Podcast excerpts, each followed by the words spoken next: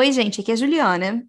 E aqui é a Renata, e esse é Os Fantasmas Nos Divertem, com mais uma sexta-feira de episódios tradicionais aqui, escolhidos pelos nossos colaboradores, apoiadores do Catarse e do PicPay, que inclusive, gente, só para deixar claro, na primeira semana de outubro estaremos renovando nossas categorias de apoio, então quem estiver interessado pode dar uma olhadinha para ver o que, que nós estaremos oferecendo. Vão ser só duas categorias e uma delas vai estar custando R$ 8,03. E por que, que eu falo que é R$ 8,03? Porque nosso podcast nasceu em 8 de março. E aí? Oh. Sim. Então a gente tem que agradecer às pessoas que nos ajudam a manter este podcast. Sim. Eu começo? Então, achei que fosse você. Você, Ai, você pode começar. Pode Ai, tá. Então, muito obrigada, Daniela. Carol. Paula. Christian. Daniel. Karina. Thales. Cláudio. Fernanda. Flávia. Akemi. Juliana. Jailson. Priscila. Ana. Débora. David. Camila. Stephanie. Igor. Rodrigo. Tainá, Daniel, Margot e Jéssica. Muito obrigada, gente. Se não fosse vocês, obviamente, o nosso podcast não estaria sempre melhorando. Então, ai, gente, muito obrigada. Agradecemos mesmo. Uhum. E eles escolheram um tema, só que, gente, o tema de hoje teve três empates. né? Foi assim, que doido. E a gente decidiu tirar como que fizemos o desempate um tema ali já tinha ganho alguns meses atrás, mas a gente teve que né, dar uma um, censurada nele por conta da época que estava acontecendo. E a gente decidiu desempatar com ele. E que vai ser o quê? Cemitérios. Uh. Uh. Então, deixa eu te falar. A minha história de cemitério eu escolhi hum. por onde se passava. Oi? Tô, tô em dúvida. Oi? Pois é, escolhi por onde se passa, porque é um lugar que eu conheço muito bem. Hum. Não o cemitério em si, a região. Então, a minha história se chama O Cemitério de Norwood Não É Assombrado. É Norwood é um lugar no sul de Londres, a gente vai falar um pouco sobre isso aqui. E é da hum. pessoa que se chama, eu não sei, Landy Writer. Então vamos, hum. vamos para essa história. Normalmente, se eu tenho uma boa história, eu escrevo para um jornal. Isso é o que eu faço. Eu sou jornalista em Londres. Meus temas preferidos são crimes reais e histórias de interesse humano. Mas eu não poderia contar essa história para nenhum dos meus contatos, porque, embora seja uma boa história, eu me envolvi demais com ela. Eu quebrei a lei. Mas eu estou colocando aqui porque quero que todos sejam claros sobre uma coisa: que o cemitério de Norwood não é assombrado. Por que você se importaria se um lugar que você nunca ouviu falar não seja assombrado por coisas que apenas pessoas crédulas acreditariam? Porque eu quero mostrar a vocês como é fácil, até para as pessoas muito racionais como eu, de terem dúvidas. Pule para suas conclusões bizarras e assustadoras. Até que olhem para isso da maneira certa.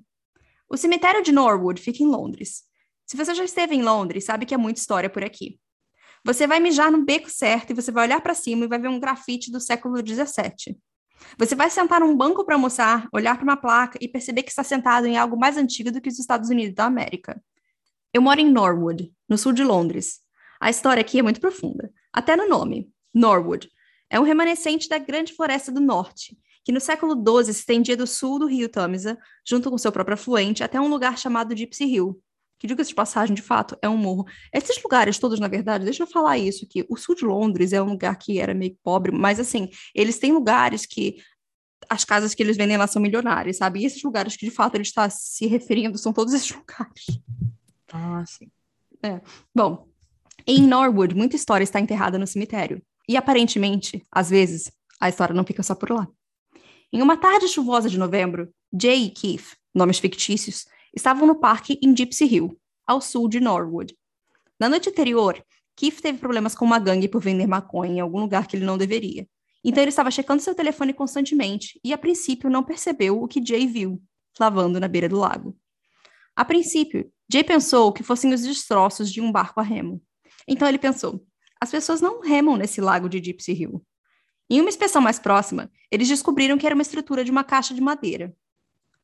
Estava quebrada, com tábuas soltas e flutuando na água. E aí eles perceberam que era um caixão. Keith era o mais ousado dos dois e fazia coisas estúpidas, como vender drogas em território de gangue. Ele pegou um pedaço de pau e se aproximou do caixão submerso, semi-submerso. Jay, chapado e se sentindo um pouco mais delicado, disse para ele deixar as coisas ali. Mas Keith cutucou a caixa escura, simplesmente porque isso incomodaria Jay. Em seguida, os dois cobriram a boca. Havia um fedor, o pior que eles já sentiram. Jay gritou. Um braço azul acinzentado, com o resto da manga esfarrapada, flutuou do caixão. Mas mesmo quando os dois gritavam de nojo, eles notaram um lampejo de algo dourado. Meia hora depois, depois que Jay e Keith deixaram o parque, um passeador de cães viu o caixão e ligou para as autoridades. 40 minutos depois, eu estava parado onde Jay e Keith estavam, apenas alguns momentos depois que os primeiros dois policiais chegaram. Um dos benefícios de começar a minha carreira no jornalismo local é que os policiais amigáveis ainda me dão uma dica se houver uma chamada interessante. E essa foi uma chamada interessante. Eu posso abrir um outro parênteses, Senado? Vale. Isso me lembra de uma história que, na verdade, eu não sei se eu cheguei a te contar isso. Eu ia para hum. contar, eu estava editando um episódio outro dia que, que era para eu te contar isso. E eu falei, aí ah, eu falo depois, e eu não falei. Então, eu vou falar agora. Hum. Que o seguinte, uns meses atrás, a gente estava falando com um amigo do Matt, que é jornalista, de fato, de crimes em Londres. Hum. E ele falou assim, ah, desculpa, eu tô atrasado, é porque eu estava num julgamento. Eu, obviamente, hum. já fui perguntar, né? De quem? julgamento. Uhum. E é um julgamento que virou notícia muito grande de verdade, porque é, foi um crime horrível. É, eram duas irmãs que elas estavam no aniversário delas num piquenique num parque em Londres. Hum. Com os amigos, todo mundo saiu, as duas ficaram lá, elas estavam ficaram um pouco mais tarde, e veio um cara com um machado e matou as duas no parque. Caralho, mas isso é recente? Mês passado, mês retrasado? Caralho, muito recente. Tem sempre maluco. O julgamento. E daí a história que ele disse, ele foi preso e tal, e a história, é por isso que o julgamento virou, tipo, obviamente, primeira página de jornal, porque uhum. ele falou que foi o diabo que fez ele fazer isso, e sei lá o quê, ah, que era uma oferenda. Uhum. É, exatamente, aí você joga a culpa em satanismo. É isso. É, e por isso então, então eu não uhum. tinha te contado isso, porque aí a gente teve toda essa discussão. Foi exatamente isso que virou. Eu, eu tava para te falar isso há um tempo, eu esqueci. E essa hum. história acabou me lembrando desse amigo do Matt, porque é isso.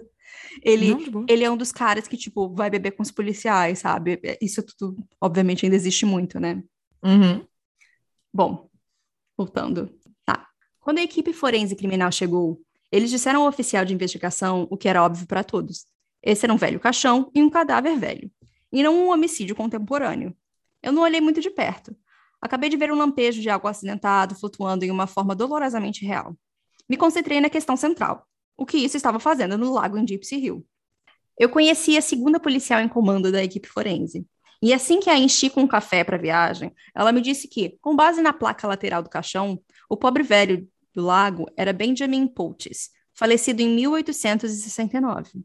E de acordo com a placa, ele devia estar no cemitério de West Norwood, onde foi enterrado 151 anos atrás. No jornalismo, chamamos isso de lead. Ai, Renata, me sinto até ridícula falando isso. Ai, eu, eu também. Eu, na hora que você falou, no jornalismo chamamos. Eu, peraí, o que, que é isso? Minhas oito períodos de faculdade aqui, de repente. É. Vamos lá. Eu dirigi para o cemitério imediatamente. Meu plano era tirar fotos da sepultura profanada antes que as autoridades pudessem me impedir. Obviamente, eu não seria tão ímpido com um caso de assassinato contemporâneo. Mas isso tinha um toque vitoriano curioso e gótico. E achei que era um jornal nacional que podia comprar a história se eu conseguisse a foto certa para combiná-la. É, ele, obviamente, está falando do Daily Mail, tá, gente? Se alguém algum dia tiver alguma foto interessante de alguma coisa bizarra que aconteceu no Brasil, hum. vende para eles que eles de fato pagam. É, fica aí a dica. Bem. Os detalhes que o louco havia desenterrado e carregado ao caixão velho a 800 metros ao, som, ao sul de Gypsy Hill teriam que vir mais tarde. O atendente do cemitério, um homem jocoso de 60 e poucos anos chamado Trevor, pegou seu mapa e me mostrou onde Benjamin Poultice estava enterrado, ou devia estar. Fazia alguns anos que eu não ia ao cemitério e fiquei triste ao ver como ele se tornou dilapidado. A grama estava alta, os pedaços de lápide estavam espalhados pelo caminho, mas ainda tem seu charme. O cemitério de Highgate pode receber todos os turistas, mas o cemitério de Norwood está praticamente intocado desde os tempos vitorianos. Décadas de deslocamento de terra fizeram todas as sepulturas ficarem em ângulos diferentes. Começou a chover, o que tornou mais difícil encontrar o meu caminho. Fiquei um pouco nervoso depois de ver o corpo. Eu ficava surpreso sempre que uma estátua de anjo surgia na minha frente na névoa. Mas então eu encontrei o túmulo de Benjamin Poultice e o meu queixo caiu. Eu não pude acreditar. Lá estava a lápide coberta de musgo de Benjamin Poultice, 1799 a 1869. Então, lá, perfeitamente intocado, estava o seu túmulo. A grama estava coberta exatamente no mesmo comprimento da área ao redor. Parecia que o solo não tinha sido mexido desde que o dia em que ele foi enterrado. Eu estava convencida de que tinha recebido informações erradas de Trevor, ou de meu contato forense. Fiquei ali pelo que parecia um longo tempo, olhando ao redor, como se esperasse que a resposta viesse caminhando até mim entre as lápides tortas. Por fim, a polícia apareceu e eles também ficaram perplexos. Ao longo da tarde, eles verificaram todos os ângulos, e eles confirmaram que o caixão na lagoa era de fato de Benjamin Poultice, e que ele realmente deveria estar em seu caixão sob aquela terra perfeitamente intacta. Pedimos a Trevor, o atendente, que olhasse para o túmulo. Ele disse que tinha certeza de que não havia sido tocado, pelo menos enquanto ele trabalhava lá. Quase 30 anos. Por quê? Não tem nenhuma pessoa andando por aqui? Trevor brigou então e nos deu um sorriso, mostrando que o dente dele faltava. Nenhum de nós teve vontade de rir. Depois daquele dia, os pubs locais ficaram repletos de histórias da misteriosa jornada de Benjamin Poultice. Os pubs em torno de Norwood são muito antiquados. Lareiras, belas, londrinos de nariz vermelho com uma fatia de, porta, de torta de porco e fofocando com uma cerveja. Enquanto as folhas parecidas com pergaminhos caíam e corriam pelas calçadas de novembro, as histórias do corpo morto-vivo cambaleante de Benjamin Poultice se espalharam como uma doença. Eu ouvia a fofocada toda vez que ia ao meu pub local.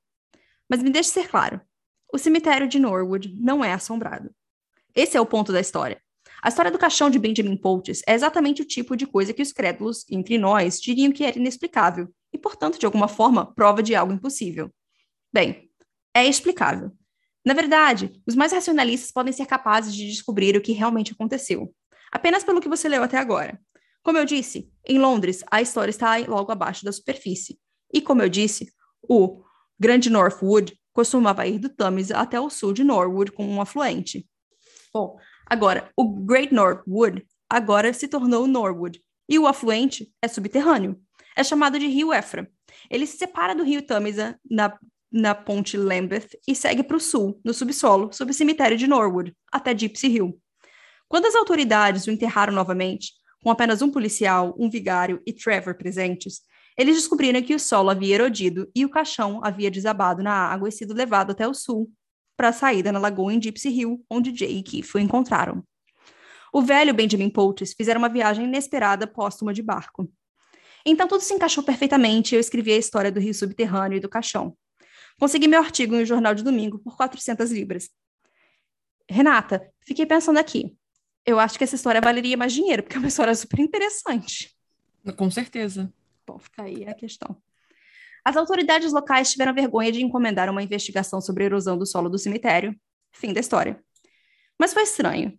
E é aqui que a história realmente se torna estranha. Eu senti como se estivesse ainda com negócios inacabados. Aquele nome, eu já tinha ouvido isso antes. Sou jornalista, então resolvo minhas ansiedades com pesquisas. Minha mesa dá para o nosso jardim dos fundos, e quando eu não consigo dormir, minha esposa me encontra lá com a minha lâmpada acesa, olhando o programado iluminado pela lua, a mão apoiada no meu notebook, o laptop aberto em algum lugar de registros históricos. E foi onde ela me encontrou três noites depois que a história apareceu em um jornal de domingo. É Benjamin Poultice? Ela perguntou. Sim, eu acho que tem mais coisa nessa história. Meu amor, você já foi pago. Não pense que não, não pensa muito sobre isso, a não ser que alguém esteja pagando você. Minha esposa é advogada. Ela foi para a cama, incapaz de seguir seu conselho. Eu me voltei para o laptop e procurei por Benjamin Poultice. Descobri que ele não era um cara agradável. Ele era o proprietário de um cortiço em Norwood, conhecido por seu tratamento cruel com os inquilinos. Ele ficou rico, mas nunca se casou, nunca teve filhos, e seu funeral, de acordo com os registros da igreja local, foi assistido apenas por seu irmão, cunhado e sobrinhas. Mas eu reconheci o nome do cunhado. Alfred Poultice. É onde eu tinha ouvido esse nome Poultice antes. Mas quem era Alfred Poultice? A essa altura eu já tinha bebido um copo de bourbon e não tinha como dormir. Me lembrei de ter encontrado Alfred Poultice quando estava começando a trabalhar no jornalismo local. Às vezes eu fazia alguns artigos históricos e foi quando me deparei com Alfred Poultice. Ele era um advogado e um homem de letras, um exemplo muito diferente de um Poultice em comparação ao seu irmão. Ele era um homem compassivo, conhecido por seu trabalho de caridade e por publicar uma pequena tiragem de seus diários. No dia seguinte, quando terminei um artigo já muito esperado, fiquei pensando no diário de Alfred e quando a peça finalmente estava pronta, fui à biblioteca de Norwood. Como muitas bibliotecas de Londres, essa ficava em um belo edifício vitoriano antigo, próximo ao cemitério.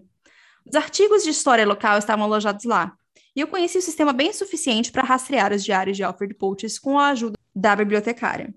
Ela os trouxe para onde eu estava sentado, perto de uma janela no canto da biblioteca, que dava para o cemitério. Estava escuro agora e era iluminado por uma lâmpada ocasional e solitária. Ela balançou a cabeça. Eu ouço coisas ruins sobre aquele cemitério nos dias de hoje. Ninguém mais quer se sentar naquela janela. Eu sorri educadamente e vasculhei os diários. Ela saiu. A compaixão de Alfred brilhava em cada página. E, embora fosse profundamente religioso, também era um homem racional. Ele tentou aplicar essa compaixão e razão ao seu irmão, cuja crueldade desnecessária era evidente sempre que ele era mencionado. Uma passagem se destacou de 1860. Benjamin, mais uma vez, enviou suas desculpas em uma hora terrivelmente tarde e não compareceu ao nosso jantar com os Isaacs. Maria, esposa de Alfred, foi como sempre uma anfitriã angelical. Mas uma vez que nossos convidados mais agradáveis partiram, ela ficou muito perturbada e bem zangada com Benjamin. Eu disse a ela que compartilhava de sua decepção, e embora devêssemos, claro, perdoar o meu irmão. Maria, em sua frustração, me disse que era exatamente o tipo de coisa que eu sempre dizia, e gostaria de me juntar a ela em sua raiva. Ela passou a contar como tinha ouvido um boato sobre Benjamin, que, embora absurdo, é instrutivo na medida em que sua estima pública é mutilada por seu comportamento anticristão. Ela disse que um conhecido dela soube que Benjamin tinha comprado uma casa em ruínas em Gypsy Hill por um preço alto ao que descobriu que uma senhora idosa de estranha reputação residia na propriedade, desconhecida de qualquer autoridade. É triste dizer que Benjamin supostamente expulsou à força a pobre criatura com a ajuda de homens rudes locais e seus cães horríveis, para sua total angústia. Tanta coisa é, lamentavelmente, verossímil. No entanto, o boato ficou ainda mais embelezado pelo incrível detalhe de que a mulher, que se dizia estar envolvida em assuntos do ocultismo, havia amaldiçoado meu irmão de alguma maneira como punição por seu tratamento cruel, cruel com ela. É uma história absurda, mas eu sou triste que as pessoas possam acreditar tão facilmente e passar adiante, tal é sua reputação. Evidentemente, as coisas não mudaram muito desde os dias de Alfred. Rumores e mistérios ainda se espalhavam mais rápido do que a verdade. A biblioteca fechou e eu tive que deixar o diário. Recebi algumas chamadas perdidas de um número que não reconheci, mas as ignorei. Em casa, usei a internet para preencher informações sobre Benjamin Poultice. Uma fonte de jornal contemporâneo cobriu uma ocasião em que um advogado de caridade, na mesma linha de seu irmão, tentou condená-lo por abusar de seus inquilinos. Os detalhes eram horríveis. Um incidente para o qual houve várias testemunhas se destacou. Benjamin exigiu que um inquilino doente que estava atrasando no aluguel tivesse que usar uma coleira em volta do pescoço. Benjamin o conduzia de quatro, puxando ocasionalmente a garganta do homem para fazê-lo gritar como uma cadela. Benjamin foi declarado inocente em todas as acusações e ganhou ainda mais dinheiro no ano seguinte. Fui a primeira pessoa a entrar na biblioteca de Norwood na manhã seguinte, um dia nublado e frio. Comecei a planejar um artigo sobre Benjamin. Talvez eu usasse a história do caixão para abrir e em seguida eu contasse uma história mais ampla sobre dinheiro e poder na, em Londres vitoriana. Mas a história tinha suas próprias ideias. Eu encontrei essa entrada de Alfred, vários anos depois da estação acima, e cerca de um ano antes da morte de Benjamin. Vi Benjamin essa manhã e fiquei muito aflito ao vê-lo. Ele emagreceu e coça os olhos sem parar. Ele fala apenas de riqueza e de pequenas maldades que pretende praticar com aqueles que o privaram de até mesmo uma moeda de três pences. E o tempo todo ele agarrava seu relógio de bolso no ouro. Seu relógio de bolso de ouro. Observei que a coisa parecia mais cara para ele do que seu próprio coração, e ele reagiu da maneira mais peculiar. Ele parecia assustado e me perguntou o que eu queria dizer. Eu expliquei que era uma observação despreocupada, ele olhou para mim, de repente solene, e me perguntou se eu me lembrava, muitos anos antes, quando havia muita fofoca maliciosa sobre ele ter deixado um sem teto, sobre ele ter deixado sem teto uma certa senhora idosa em Gypsy Hill. Eu disse que sim, me lembro de ter ouvido essas bobagens. Ele me disse, e meu irmão raramente parecia tão sombrio, tão sério, que a velha realmente praticava ocultismo, como diziam os rumores, e que à noite, quando ele veio com seus cães e homens fortes para persegui-la da propriedade, ela se postou diante do pôr do sol vermelho e ergueu os braços de forma contorcida, e disse a ele que ele amava o dinheiro mais do que seu próprio coração, e que, portanto, seu precioso relógio de bolso de ouro, que ele gostava de mostrar para aqueles que ele atormentava, se tornaria seu novo coração, e que se algum dia ele se separasse dele, mesmo na morte, ele teria que levar seus ossos cansados e buscá-lo, ou sofreria as dores do inferno. Eu ri, ou tentei e disse que certamente você não acreditaria nessas coisas. Você, um homem tão racional, que eu sempre me repreendeu por minha religião. E ele disse: Essa é a minha religião, irmão. Eu acredito, pois nunca deixei a coisa mais do que um braço de distância sem sentir a dor mais extraordinária. E ele me fez jurar, ali mesmo, que eu enterraria junto com ele. Insistiu que eu juro o que eu fiz e isso acalmou. Mais tarde, contei tudo a Maria e disse que deveríamos orar pelo pobre Benjamin. E ela disse que oraria pela pobre velha que lhe tinha tornado desabrigada, mas não por aquele homem maldito. Eu disse que aquela palavra era anticristã e que deveríamos amar Benjamin. Ela me disse: Pode tentar, enquanto isso eu vou dormir. Eu li repetidamente essas três palavras, enterrado com ele. Não houve menção ao relógio de bolso dourado por nenhum dos policiais na cena do crime. E, no entanto, senti que Alfred Poultice era um homem de palavra. Eu podia apenas vê-lo, lamentavelmente deslizando as coisas nas mãos de seu irmão antes de enterrá-lo. Quanto deveria valer aquele relógio? O Google me deu uma resposta aproximada disso. Valia apenas uma casa nova. É isso que valia. E estava agora no fundo do lago de Gypsy Hill. Naquela manhã eu encontrei uma fotografia de Benjamin Poultice. Seu rosto não me decepcionou. Como um macaco macilento, astuto, cruel, com grandes costelas e olhos fundos e perversos que pareciam desafiá-lo desde a fotografia, como se dissesse, como Calígula, Calígula, deixe-os odiar enquanto eles temem. E pensei, não me importo com a ideia de roubar você, seu bastardo horrível. Talvez eu tivesse ido para o lago em Gypsy Hill ali mesmo, e remexido na lama e no escuro, como se não tivesse checado no meu telefone e visto que uma pessoa que me deixou várias ligações perdidas tivesse acabado de me enviar a mensagem de texto. Eu tenho um relógio de ouro do cara morto sobre o qual você escreveu no jornal. Por favor, me ligue. Naquela noite, eu sentei numa poltrona no pub de Great Northwood, perto da lareira. À minha frente estava Jay, um dos adolescentes ladrões que cobriram, que descobriram o caixão de Poultice. Ele estava inquieto e olhando em volta do pub como um pássaro. Minha suposição era que ele, como muitos em Norwood, tinha ouvido as histórias de estranhos avistamentos no cemitério e que, dada sua história pessoal com cadáver e tenridade, ele havia contraído a febre do cemitério de Norwood. Ele disse que sua tia tinha postado meu artigo no Facebook e parecia que eu sabia tudo sobre o cara cujo corpo estava flutuando nos lagos de Gypsy Hill. Eu disse sim, eu sei sobre ele. Então Jay explicou que ele e Keith foram os primeiros a encontrar o corpo. Que Keith estava mexendo e cutucando de alguma coisa dourada e que alguma coisa dourada se soltou e eles agarraram antes de partir. Nós pensamos, ele não vai sentir falta. Eles pensaram que era o crime perfeito. O relógio parecia ouro verdadeiro. Eles pesquisaram no Google e ninguém sabia que o cara tinha sido enterrado com ele. Ele estava morto há muito, muito tempo. Eles o levaram para o apartamento de Keith e, depois de algumas cervejas, pesquisaram como vender no mercado negro de joias do Google. Eles discutiram sobre quem ficaria com ele. Jay ganhou a discussão e levou o relógio para o seu apartamento por volta das três da manhã. No dia seguinte, Keith não pegou o telefone nem respondeu suas mensagens. Jay estava preocupado. Keith estava em apuros com uma gangue por vender drogas em sua região. Talvez eles tivessem machucado ele. Então Jay percebeu que tinha uma mensagem de voz do Keith. Aquilo foi estranho. Keith nunca usou correio de voz. Jay tocou para mim, bem ali no pub. Keith está chorando, bem no início da gravação. E ele diz: Desculpa, repetidamente. A parte mais clara é quando ele diz: Esse cara está dizendo que quer seu relógio de volta, seu relógio de bolso. Ele está sentado na minha mesa olhando para mim agora. A porra do rosto dele. Eu estou com medo, Jay. Então houve muitos mais soluços e alguns gritos incoerentes. Foi difícil de ouvir. Perguntei a Jay como Keith estava agora. Ele me olhou como se eu fosse um idiota e disse que Keith foi encontrado morto em seu apartamento ontem de manhã. Ele foi dilacerado membro por membro. Era uma expressão clichê, mas quando falei com meu contato forense mais tarde, descobri que era terrivelmente precisa. Seu primo, que havia o encontrado, precisava de ajuda psiquiátrica de emergência. Eu adivinhei o que tinha acontecido. Keith estava vendendo drogas em algum lugar que não deveria. Como a maior parte de Londres, Norwood tinha suas gangues. Keith os havia cruzado e eles o assassinaram, de uma forma extraordinariamente cruel, para enviar uma mensagem. Mas Jake ainda não havia completado 20 anos, absorveu todos os rumores estúpidos sobre o homem. O homem que começou a andar no cemitério à noite. O homem com cabelo branco amarelado e um rosto cruel. O homem que procura. O homem zangado no cemitério à noite. As histórias que circulavam em Norwood desde que o caixão foi levado à água. Em sua inocência, ele não podia, exceto que sua companheira tinha sido morta por criminosos que provavelmente tinham sua idade, apenas muito, muito mais cruel. Ele encontrou um refúgio em um conto de fadas, mesmo que assustador. Então, ele tirou do bolso algo embrulhado em guardanapos e estendeu para mim, com lágrimas nos olhos. Pegue e devolva ele. Enterre com ele. Eu quero sair, ele vai virar, ele vai vir atrás de mim em seguida. Talvez ele ainda vá, mas é tudo que eu posso fazer. Diga a ele que eu peço desculpas. Ele praticamente forçou o pacote em minhas mãos. Parecia muito pesado num pacote tão pequeno. No momento em que ele me deu, um peso foi tirado de seus ombros. Ele mal podia esperar para sair do pub, como se eu mudasse de ideia e o obrigasse a pegar o tesouro de volta.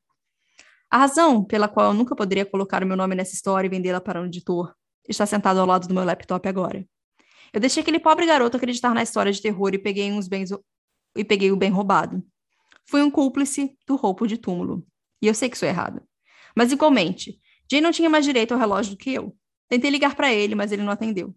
Ele quer seguir em frente e eu não posso culpá-lo. O relógio é a coisa mais luxuosa que eu já tive. Uma peça elegante e bonita. E dentro está a inscrição: Benjamin Poultice. E isso é incrível. Quando você dá corda, ele ainda funciona. É surpreendentemente alto. Não sei quando, mas em algum momento irei vendê-lo. Posso explicar a sorte inesperada para minha esposa como uma desculpa. Ou apenas diga ela a verdade. Não acho que alguém pudesse sentir que roubar o túmulo de um homem tão horrível, falecido há muito tempo, seria um crime. O sensacionalista em mim quase deseja que Norwood realmente seja assombrado. A ideia é contagiante. Se eu olhar para o meu jardim, logo além de onde um luar alcança, talvez eu ache que vejo algo se movendo. Eu não posso deixar de me perguntar: é Benjamin Poultice? É minha esposa, verificando se eu ainda estava obcecado com a velha história. Escondo o relógio sobre meu caderno e digo a ela que logo estarei na cama. É isso. Renata. Ai, ai, meu Deus do céu. Rapaz, que... rapaz, essa cobrança vai chegar, só isso que eu tenho para dizer. Exatamente, a gente que acha que não tem, para lá. As coisas uhum. acontecem. Acontece sim. Ó, na minha cabeça já tá morto já. Também, e certeza. Pobre da sua esposa. É só isso. Tá achando que vai comprar uma casa milionária, meu amor, tá errado. não é isso. Não vai nem dar tempo de procurar uma casa. Pois é. Na hora que ele digitar procurar casas milionárias no Google, ferrou. Pronto, acabou. Exato. Nossa, que loucura. Gostei. É. Ai, a minha história é de Manon Lisset e é O Cemitério Falso na Richmond Road. E, bem, é isso. Vamos lá. Todos os dias, a caminho do meu trabalho, eu passava pelo cemitério da Richmond Road. Sempre pensei que havia algo estranho nele. Algo que eu não conseguia identificar. Talvez fosse a grama alta, as lápides desgastadas, o fato de estar sempre vazio, a falta de flores em qualquer um dos túmulos. Eu não sei exatamente o que era, mas sempre que o ônibus passava, eu ficava com uma sensação estranha no estômago. O cemitério parecia irreal de alguma forma, como tentar olhar por uma janela, apenas para descobrir que era apenas uma pintura na parede. Não havia igrejas ou necrotérios próximos e nenhuma característica de identificação, apenas um cemitério, aparentemente fora do lugar. Ai, eu queria antes, eu ia comentar antes, inclusive, Fala. como a gente já falando de, de cemitérios. Não, assim, você não esse é o momento de tentar me conectar com os ouvintes. Hum. Eu estava, no caso, assistindo o novo anime que saiu de Shaman King. E, assim, é uma história que se passa muito em cemitério quando a gente para pra pensar. E o primeiro episódio em si é num cemitério, né? Por conta de treta de cemitério que as coisas acontecem. Exato. Aí eu lembrei disso. É isso, gente. Se vocês quiserem, é um bom anime, de fato. Pronto. Foi só depois do funeral da minha mãe, alguns meses atrás, que fui compelido a investigar o assunto. Veja bem, o cemitério onde ela foi enterrada, do outro lado da cidade, para que ela pudesse estar com seus pais, tinha uma atmosfera totalmente diferente. Tinha uma espécie de peso nisso, um peso que faltava ao cemitério da Richmond Road. Era a diferença entre estar sozinho em uma multidão e estar sozinho em uma casa. Mesmo quando voltei ao túmulo sozinho, o cemitério ainda tinha uma espécie de presença, quase como se estivesse zumbindo com vida, enquanto o da Richmond Road parecia obsoleto, clínico e estéril. Comecei a perguntar no trabalho. Minha curiosidade só cresceu quando percebi que ninguém conhecia alguém que tivesse sido enterrado lá, nem mesmo parentes distantes. O mistério rapidamente se tornou numa obsessão. Uma curiosidade ardente que não poderia ser reprimida a menos que eu soubesse a verdade. Eu teria que cavar mais fundo para encontrá-lo. Meu primeiro passo foi consultar o cadastro da prefeitura. Segundo documentos oficiais, o terreno do cemitério encontrava-se na zona industrial, ao contrário dos cemitérios comunitários, que estavam assinalados como zonas de serviços urbanos. Meu próximo passo foi descobrir quem era o dono da terra. Infelizmente, não consegui juntar informações sobre seus proprietários atuais. Tentei pesquisar quem o comprou, mas o início do cemitério é anterior aos registros disponíveis. Minha etapa, Minha etapa final foi classificar décadas de mapas da cidade, na esperança de criar uma linha do tempo para a construção do cemitério. Se eu pudesse entender quando foi criado, poderia focar a minha pesquisa. Os mapas da era pré-60 o identificavam como uma área florestal, enquanto os mapas da era pós-60 o tinham totalmente bloqueado. Para todos os efeitos, o cemitério não deveria ter existido. Uma noite, quando minha curiosidade tomou conta de mim, vaguei até o cemitério. Você poderia dizer que eu arrombei, mas o portão não estava trancado e eu não vi uma placa dizendo não entre. Enquanto eu caminhava pelas fileiras mal cuidadas de lápides, percebi uma coisa. Elas eram idênticas, o mesmo para os nomes na frente. Mesmo tamanho, mesma taxa de degradação, mesmo tipo de mármore. Elas estavam espaçadas em linhas idênticas e perfeitamente alinhadas. Todos os fatores que contribuíam para o cemitério não ter um toque de calor humano. O detalhe mais assustador, entretanto, tinha que ser o ano gravado em suas superfícies polidas. Cada um deles estava marcado como 1965, o que me fez pensar que talvez estivesse em algum tipo de monumento de guerra. Mas a era estava errada. O, o que essa vala comum significaria também? Não consegui explicar o porquê, mas enquanto estava no cemitério, apenas com o som do vento gelado para me fazer companhia, não pude deixar de pensar que os túmulos em que estava andando estavam vazios. Em minha mente, eu podia imaginar centenas de caixões. Se eu for de seda ainda em bom estado e seus travesseiros fofos e intocados. Um pensamento estranho, talvez, mas que eu não conseguia deixar longe de mim. Foi então que eu vi uma pá apoiada em uma árvore próxima. A ferrugem circulava pelo cabo com trepadeiras, corroendo a tinta verde metálica em sua superfície. A pá foi deixada de fora por muito tempo, eu olhei por um longo momento, incapaz de me decidir. Eu estava sozinho. Tinha a oportunidade de provar minha teoria. Todos esses meses, não, não, anos de perguntas sem respostas, e finalmente tinha a chance de chegar ao fundo delas. Meus dedos envolveram a alça.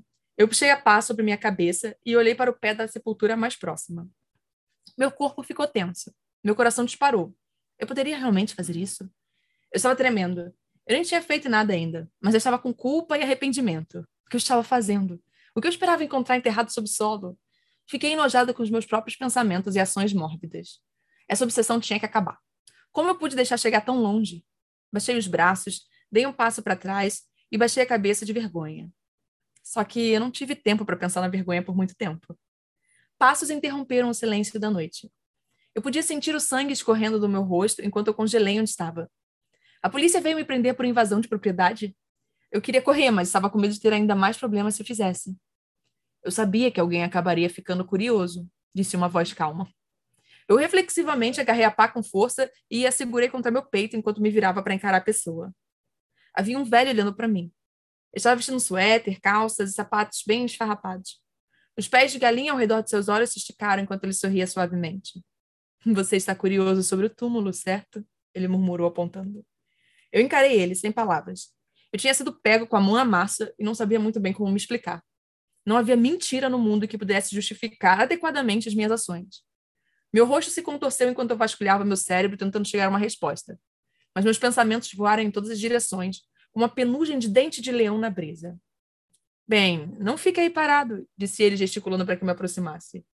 Tremendo, eu obedeci e diminui a distância entre nós.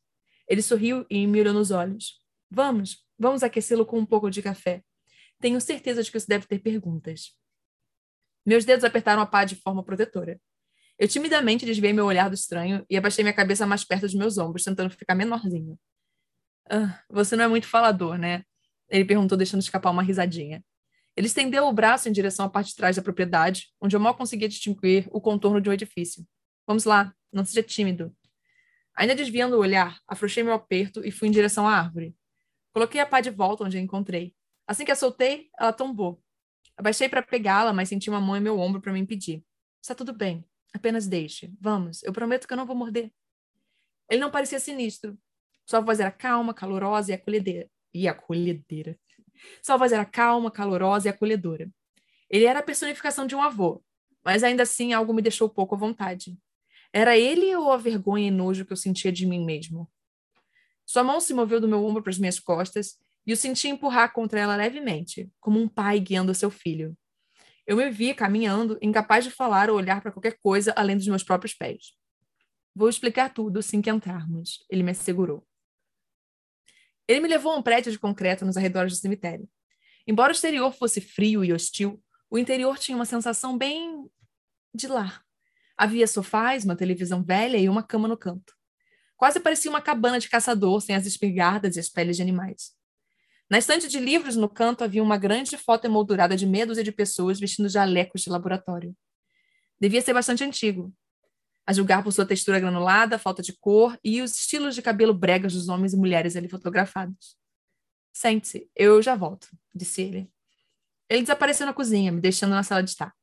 Eu poderia ter fugido, mas estava paralisado, mortificado pelo que eu fiz. Eu podia ouvir os sons de uma cafeteira gorgolejando na outra sala e xícaras de cerâmica batendo uma nas outras. Você quer alguma coisa com seu café? Açúcar, leite, creme? Ele perguntou enquanto voltava com uma xícara nova. Ah, as palavras não saíam. Eu engoli e limpei minha garganta. Ah, açúcar, por favor. Ele bateu palmas e riu. Então você fala. Minhas bochechas ficaram vermelhas de vergonha. Ele me entregou a xícara de café. Nome? Isaías. Nome estranho para alguém tão jovem. Minha mãe era religiosa. Você? Não. Diga, você acredita em almas? Não. Ele sorriu. Então me diga, Isaías, o que você estava fazendo cavando a sepultura? Meu coração parou. Era a pergunta que eu temia. Eu deveria ter gasto meu tempo pensando em uma resposta, mas não o fiz. Minha mente ficou em branco desde o momento em que o vi até o momento em que ele colocou a xícara de café em minhas mãos. Bem, ele insistiu. Tentei tomar um gole de café para ganhar tempo, mas ainda estava muito quente. Eu, eu tive. Eu senti um negócio. Senti um negócio? De que estaria vazio, respondi. Ele se sentou à minha frente e sorriu balançando a cabeça como se tivesse antecipado a resposta. E se eu dissesse que você estava certa? Eu, eu estou? Ele assentiu. Eles estão todos vazios? Os túmulos, quero dizer. Eu perguntei, achei que ele sabia, afinal, ele morava na propriedade. Ele concordou. Até o último caixão. Você quer saber por quê? Eu hesitei. Eu queria. Era uma daquelas coisas como nos filmes em que ele me dizia que teria que me matar se me contasse a verdade. Eu fiquei tenso os dedos se revirando nervosamente. Ele riu. Você não deveria ter tanto medo de mim, sabe? Não sou eu quem estou cavando sepulturas no meio da noite. Touché. Por favor, me diga, eu finalmente pedi. Olha, eu queria dizer algumas coisas aqui. De fato, gente, não vá ficar cavando túmulos. Pelo amor Dois, de Deus, né? Você já entrou na casa de um desconhecido. Três, você aceitou uma bebida de um desconhecido e você não viu essa bebida sendo preparada. Viu? Não sei. Tô em Olha o erro aí, olha o erro aí. Entendeu? Só isso. Porque mesmo você tá vendo, sendo preparada, a gente sabe que dá para botar uma coisinha ali. Hum, não, fica atento, atento. Ele se recostou na cadeira, acomodando-se como um contador de histórias, se preparando para contar a história fantástica para seus filhos. Tudo começou nos anos 60, quando eu tinha. Ele colocou a mão no queixo e fez... meio que fechou os olhos para mim.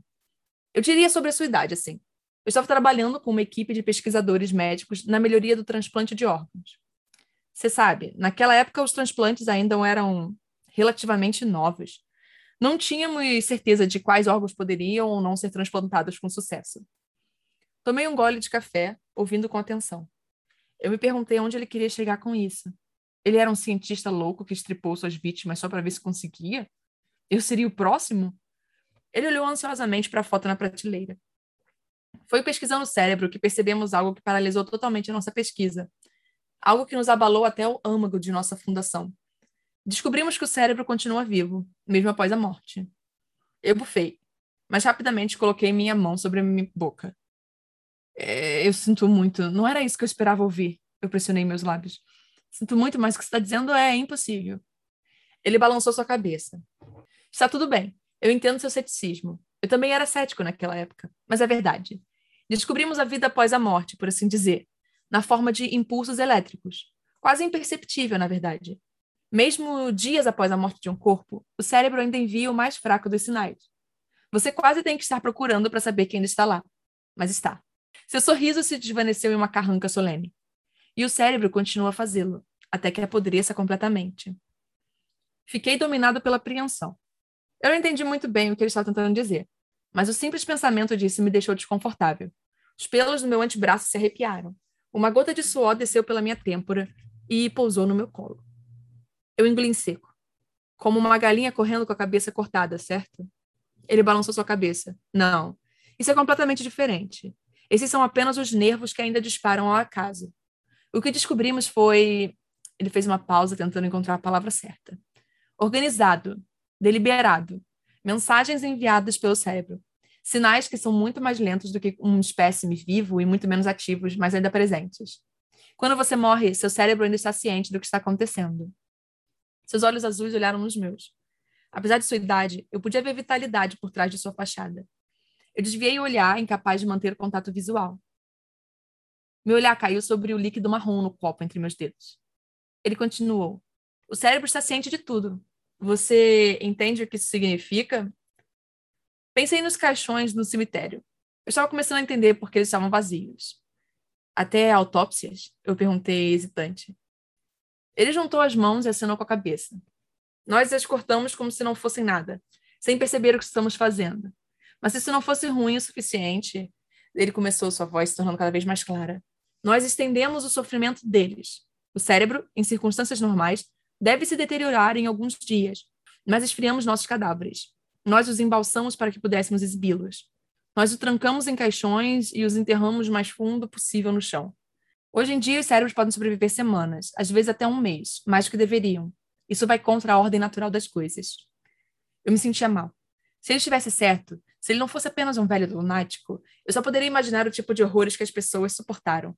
Elas podiam sentir seus corpos sendo abertos, o fluido de embalsamento lavando seu sistema e sua pele sendo costurada e preparada para que as vissem. Por quanto tempo eles sentiram as quatro paredes de seus caixões se fechando ao redor deles antes de finalmente encontrarem descanso? Ele tinha que estar errado. Ele apenas tinha que estar. Não tem como, murmurei. Ele suspirou. Eu sei que é difícil de acreditar, mas é a verdade.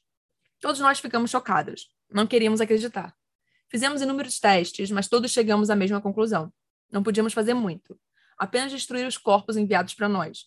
Certificar de que nenhum deles sofreu. E quanto a todos os túmulos? Ele sorriu. Eles são simbólicos. As famílias sabem que ninguém está enterrado lá. Estávamos trabalhando com corpos doados à ciência. O cemitério era apenas para dar às famílias um lugar para lamentar e se recompor. Mas, como a maioria de nossos espécimes veio de fora da cidade, bem, ninguém se preocupou realmente em ir ao cemitério depois dos funerais. Afinal, os túmulos estão vazios. Por que vir até aqui? E quanto a todo o resto? Aqueles que não foram enviados para você? Todo mundo que foi enterrado desde então? Minha perna começou a tremer de agitação, de nervoso, enquanto me preocupava com minha mãe, que havia sido enterrada recentemente. Se você estiver certo, tudo bem, mas e as milhões de pessoas que ainda são enterradas todos os anos? Seu olhar ficou suave. Fizemos tudo o que podíamos. Relatamos nossas descobertas, omitindo alguns detalhes, é claro. Não gostaria de causar pânico ou, pior, cortar nosso financiamento. Ajudamos a iniciar os resultados de longo prazo. Não é coincidência que cada vez menos pessoas sejam enterradas hoje em dia, você sabe. A cremação está se tornando uma prática comum. Mas você sabe como funciona a burocracia. Com a maioria das coisas, a mudança leva tempo. Fiquei sentada ali, com a cabeça apoiada nas mãos, olhando para o chão enquanto a xícara de café esfriava na mesa ao lado. Por que me falar isso? Eu perguntei. Eu não queria saber. Por que, que alguém iria querer saber? Eu podia ouvi-lo mexendo os pés em sua cadeira. Ele se levantou, foi até a estante de livros no canto e pegou a fotografia. Eu te disse por egoísmo, ele respondeu. Veja, meus colegas pesquisadores morreram um após o outro, me deixando como o único homem vivo que sabe a verdade. Ele se ajoelhou na minha frente para que nossos olhos pudessem se encontrar. Já estou me estendendo há anos. Não vai demorar muito para eu morrer e ir embora. Eu não quero sofrer. Preciso de alguém para cuidar de mim quando chegar a hora. Por favor, eu preciso que você destrua meu cérebro. Eu me levantei, tremendo. O quê? Não, eu não sou, eu não sou um assassino. Ele riu nervosamente e balançou a cabeça. Não, agora não. Quando eu morrer, por favor, eu coloquei no meu último testamento, mas eu sei como essas coisas são. Eles não vão destruir o cérebro. Eles vão me cremar eventualmente, mas não rápido o suficiente. Ele agarrou minhas pernas com força e olhou para mim. Seu comportamento calmo e controlado, de repente desesperado e em pânico. Por favor, eu estou te implorando. Eu não tenho nenhum parente vivo. Me deixe indicá-lo como um parente próximo. Eles vão deixar você entrar. Então você pode fazer isso. Por favor, eu não quero sofrer enquanto espero ser cremado. Eu não quero sentir o fogo derretendo minha pele. Eu não sabia o que dizer ou fazer. O que ele estava pedindo era desumano, mas eu tinha a sensação de que ele não iria desistir a menos que eu concordasse. Eu balancei a cabeça hesitante. Tudo bem. Seu aperto afrouxou instantaneamente. Ele soltou um suspiro de alívio e se levantou. Eu podia vê-lo enxugando os olhos na manga. Ele realmente começou a chorar? Bom, bom, vou apenas anotar suas informações, disse ele, cambaleando até a cozinha para pegar uma caneta e um bloco de papel. Eu sei o que você deve estar pensando, porque eu não dei a ele informações falsas. A verdade é que estava tão esgotado que reagi automaticamente. Dei a ele meu endereço, número de telefone e nome. Tudo. Quando terminei, fui embora. Eu vaguei para fora do cemitério, sentindo abalado por dentro, esperando que o que ele me dissesse fosse apenas uma ilusão. Eu esperava que ele desaparecesse no fundo da minha mente e que eu nunca recebesse uma ligação sobre ele. Fui para a cama naquela noite e fiquei olhando para o teto por horas, imaginando corpos em decomposição presos em seus túmulos escuros, capazes de ouvir e sentir, mas incapazes de ver qualquer coisa ou pedir ajuda. Um destino pior do que ser enterrado vivo. Ninguém sabia a dor em que estavam. Eles não podiam gritar. Eles apenas ficaram lá e sentiram a deterioração. As imagens arrepiantes me mantiveram acordado até altas horas da manhã. Mesmo depois de me convencer de que o velho estava louco, a ansiedade persistia. O medo era elétrico, formigando na nuca como alguém soprando na minha pele. Eu não conseguia tirar os pensamentos mórbidos da minha mente. Eles me devoravam como se fosse chuva ácida. E então o telefone tocou. Peguei e levei ao, ao ouvido, né? Olá? É Isaías Brown? Sim, eu respondi. Teria o velho me denunciado à polícia por roubo de túmulos? Eles iam me prender? Esse é o Hospital Richmond. Você foi marcado como um contato de emergência de seu tio-avô. Ele foi levado para o hospital esta manhã. Precisamos que você venha aqui. Meu estômago se contorceu todo. Pelo que eu sabia, eu não tinha um tio-avô. Devia ser o homem da noite anterior. Nunca em meus sonhos mais loucos esperei ser notificada de sua morte, especialmente não tão cedo. Eu deveria ter me recusado a ir, mas algo em mim me fez obedecer. Menos de meia hora depois, cheguei ao hospital. Uma enfermeira me informou que meu tio-avô havia falecido. Ela me levou até a cabeceira dele e me deixou lá, fechando a porta atrás dela. A julgar pela limpeza do quarto, parecia que sua estada no hospital não tinha sido muito caótica. Havia apenas um carrinho de emergência no canto e algumas ferramentas descartadas como prova de que ele havia recebido tratamento.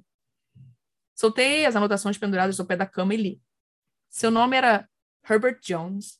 Ele morreu aos 81 anos de insuficiência cardíaca. Uma sensação de aperto no estômago me disse que não era coincidência. Herbert estava esperando que alguém como eu aparecesse. Ele tinha se suicidado depois de ter passado seu pedido final. Eu fiquei na frente dele e encarei seu corpo sem vida, me perguntando se havia alguma verdade no que ele me disse na noite anterior. Ele ficou lá, morto, os olhos nublados, o olhar vazio travado no teto.